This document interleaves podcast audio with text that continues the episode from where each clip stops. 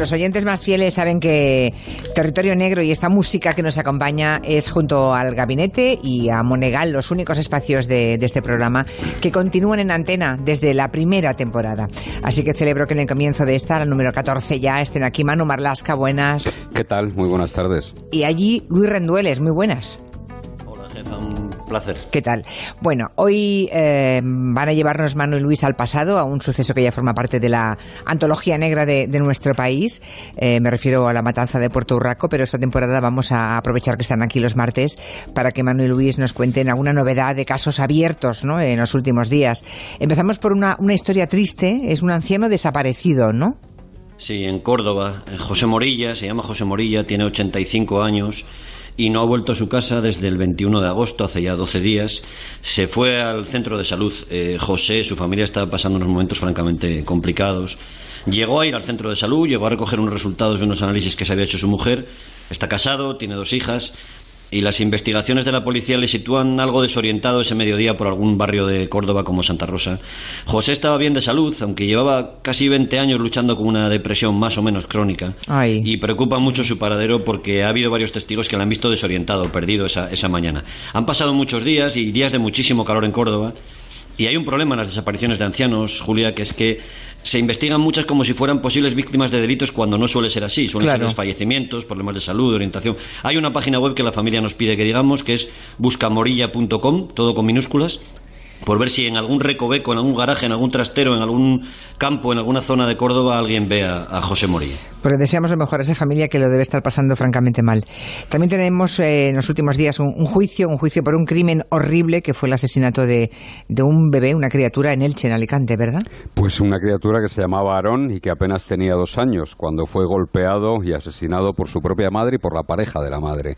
Precisamente ayer declararon los dos, los dos acusados, y hoy ha sido el turno de los testigos y del padre biológico del crío.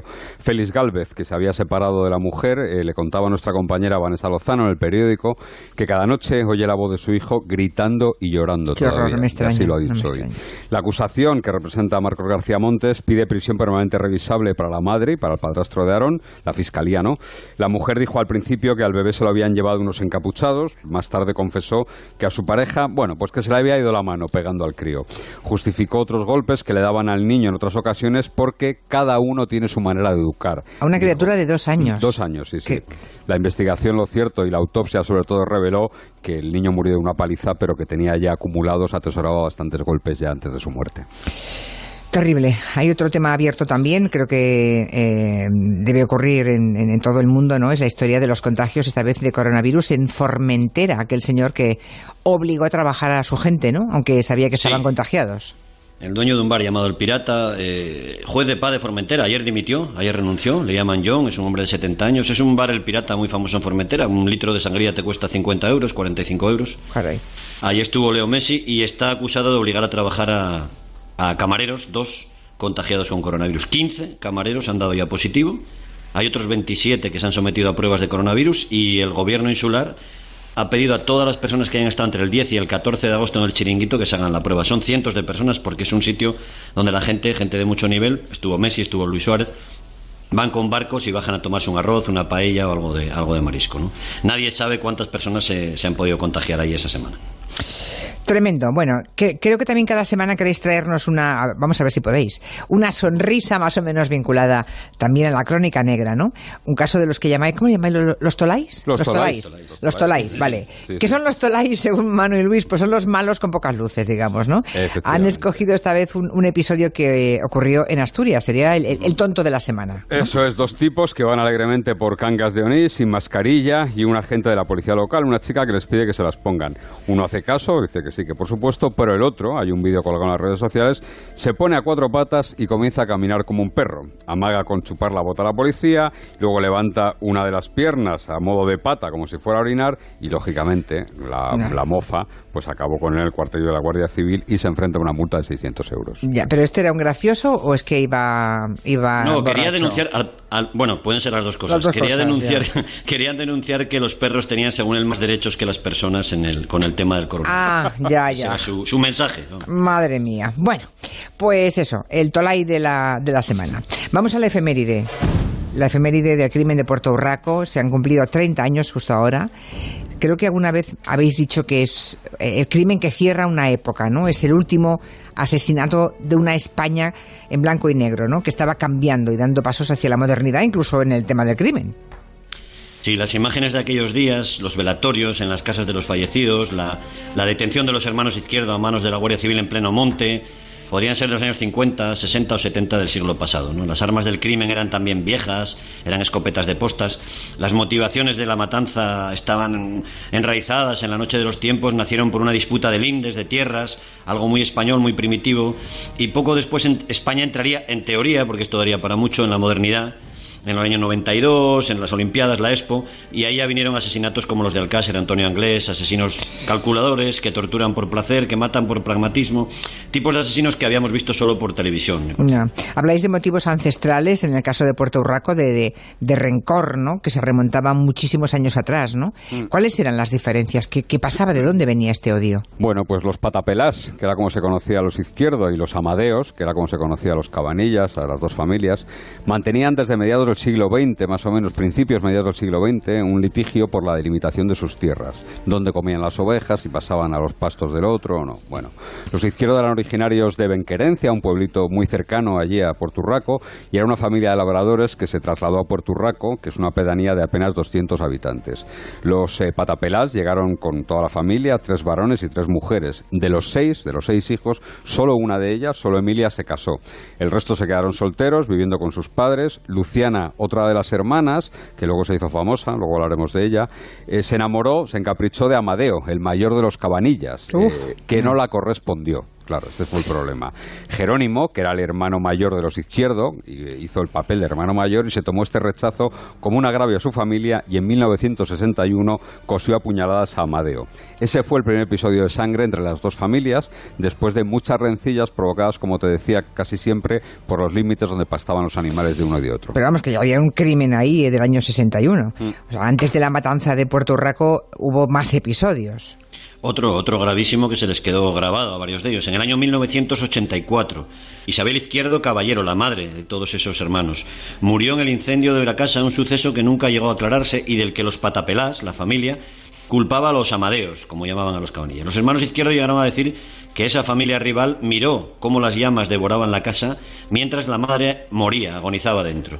Dos años después de eso, en 1986, Jerónimo Izquierdo sale de prisión después de salir de cumplir cárcel por aquel asesinato antiguo de los años 60 ah. y tarda muy pocos días en buscar a otro familiar rival, Antonio Cabanillas, para vengar la muerte de su madre en aquella en aquel incendio.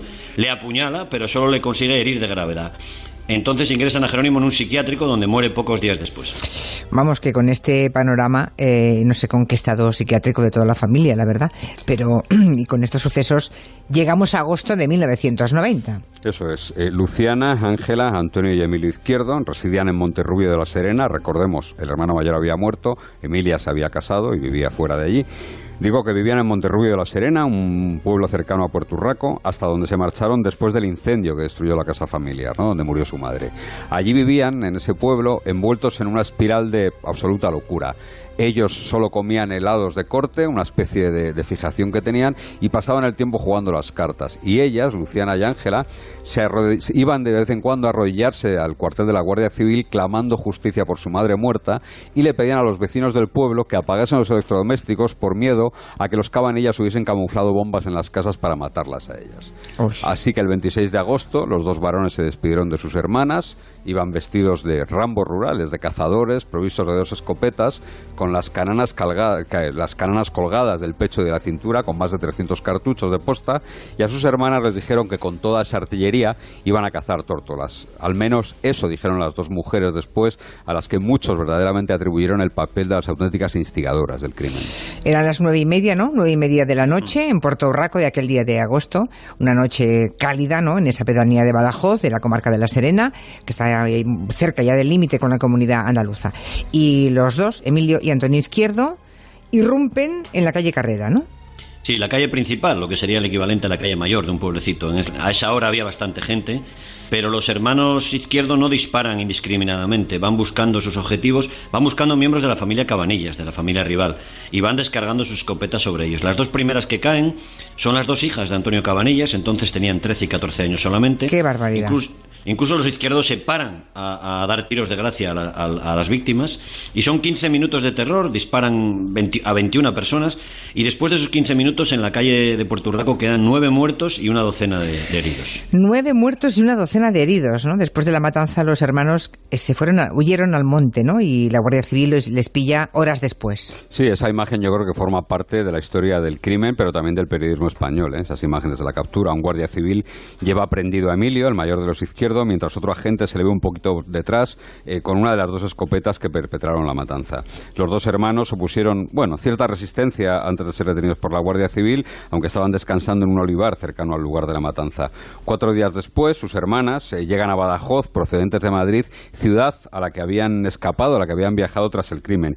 Y en ese tren hay un equipo de Antena 3 Televisión liderado por Agustín Gómez, un viejo sucesero, que las localiza y habla con ellas. Ay, por las personas que han muerto. Muchos vecinos las acusan a ustedes. pues yo no, yo no soy rencorosa, yo no quiero que muera nadie. Pero digo que muchos vecinos las acusan a ustedes de, ser las verdaderas culpables de lo, de lo que ha sucedido. Que lo digan delante de Que lo digan delante de nosotros, si se atreven. Que lo digan, delante de nosotros. Que delante de mi hermano, con lo de mi hermano, con lo que hemos sufrido nosotros por mi madre, que Dios, Dios y nosotros lo saben. Bueno, entrevista en el tren, ¿eh? Entrevista en el tren, para los que no la hayan visto la pueden buscar. Son Ángela y Luciana vestidas de luto riguroso días después del crimen, ¿no? ¿Alguna vez se ha sabido el, papel que jugaron estas dos mujeres en la matanza? Porque veo que el periodista Agustín le pregunta que eso, ustedes dicen que son las instigadoras. Que lo digan delante de mí, dice. Exacto. El fiscal, del caso dice intentó culparlas de la matanza, atribuirles el papel de lo que hoy llamaríamos autoras intelectuales. ¿no? Sí. Pero la audiencia provincial dejó zanjado el caso en el año 92, archivó cualquier acusación contra las hermanas. Ellas estuvieron ingresadas en un hospital psiquiátrico, salieron de ahí para ir al juicio de sus hermanos contra sus hermanos, que se celebró en 1994 en la audiencia de Badajoz. Había muchas medidas de seguridad porque había el temor fundado de que los cabanillas quisieran seguir con su venganza, aprovechando el juicio. ¿no? El presidente de la audiencia ofreció a Ángela y a Luciana la posibilidad de que no declararan, eran familiares directos de los acusados. Las dos hermanas fueron, besaron a sus hermanos al entrar y salir de la sala, y es una de las imágenes que quedan grabadas de aquel, de aquel juicio. Qué tremendo, qué tremendo. Bueno, un juicio en el que al final escuchamos a los protagonistas de la matanza, Antonio y a Emilio, ¿no? Y en el que quedó clara cuál era la jerarquía. Sí, sí, por supuesto que sí. E, Emilio el mayor era el que mandaba, el que disponía, y Antonio el tuerto, el más bajito, el menor, era el que obedecía. Vamos a escuchar a Emilio durante su testimonio en el juicio. Nunca, por nunca, he pensado de matar. Pienso que, que estaban tapando la muerte de mi madre, que, que el juez había sido conforme de que hicieran esas hechuras. Yo no sé, porque yo, yo ya tenía la, mente en blanco y yo no sé ni por dónde entré, ni por dónde salí. Pero sabe usted que entró en la calle Carrera. ¿Recuerda usted que entró en la calle Carrera? No lo recuerdo, no. Ni lo recuerdo. Además, es que me, me, están diciendo usted unas cosas, ¿eh? Que me están ustedes revolviendo el cuerpo. A revolviendo el cuerpo. Emilio, Emilio Izquierdo, un guardia civil nos decía que esto era en el crimen español el equivalente a los santos inocentes, ¿no? Eso que sí, trata también la, sí, la verdad es que sí. En la novela de Delibes. Emilio dijo no recordar muy bien lo que había ocurrido, declaró con muchas lagunas, volvió a hablar de la muerte de su madre en aquel incendio, del que culpaba a todo el pueblo, ¿eh? no solo a la familia rival. Su hermano Antonio, el tuerto, al que una gallina había destrozado un ojo cuando era muy pequeño, Dios. y al que algunos testigos describieron como el que mató físicamente a las dos niñas y el que más cartuchos había descargado, hizo su papel y en ese juicio sorprendentemente dijo que él solo había disparado al aire. Disparé una vez o dos al aire porque el personal se sentara. Y hablan ustedes de ir esa noche a Puerto Urraco, ¿verdad? Ahora, pues fuimos allí, pero yo no creía que íbamos a ir a una matanza, porque si yo había querido que iba a ir a una matanza, no voy con mi hermano. El defensor de los dos hermanos, que tuvieron un defensor además no de oficio, sino de pago, Javier Luna Guerrero, intentó que el tribunal aplicase a los procesados la eximente completa de enajenación mental, pero los jueces no lo creyeron, por supuesto. Creo que ya, en el siglo XXI los cuatro hermanos izquierdo mm, han ido muriendo, ¿no? Creo que no queda ninguno ya de esa familia. Sí, Luciana murió en el psiquiátrico en 1990 con 77 años. O sea, llevaban cerrada desde el 90, murió en 2005 con 77 años. Menos de un año después murió su hermana Ángela, solo 62 años, también en el psiquiátrico.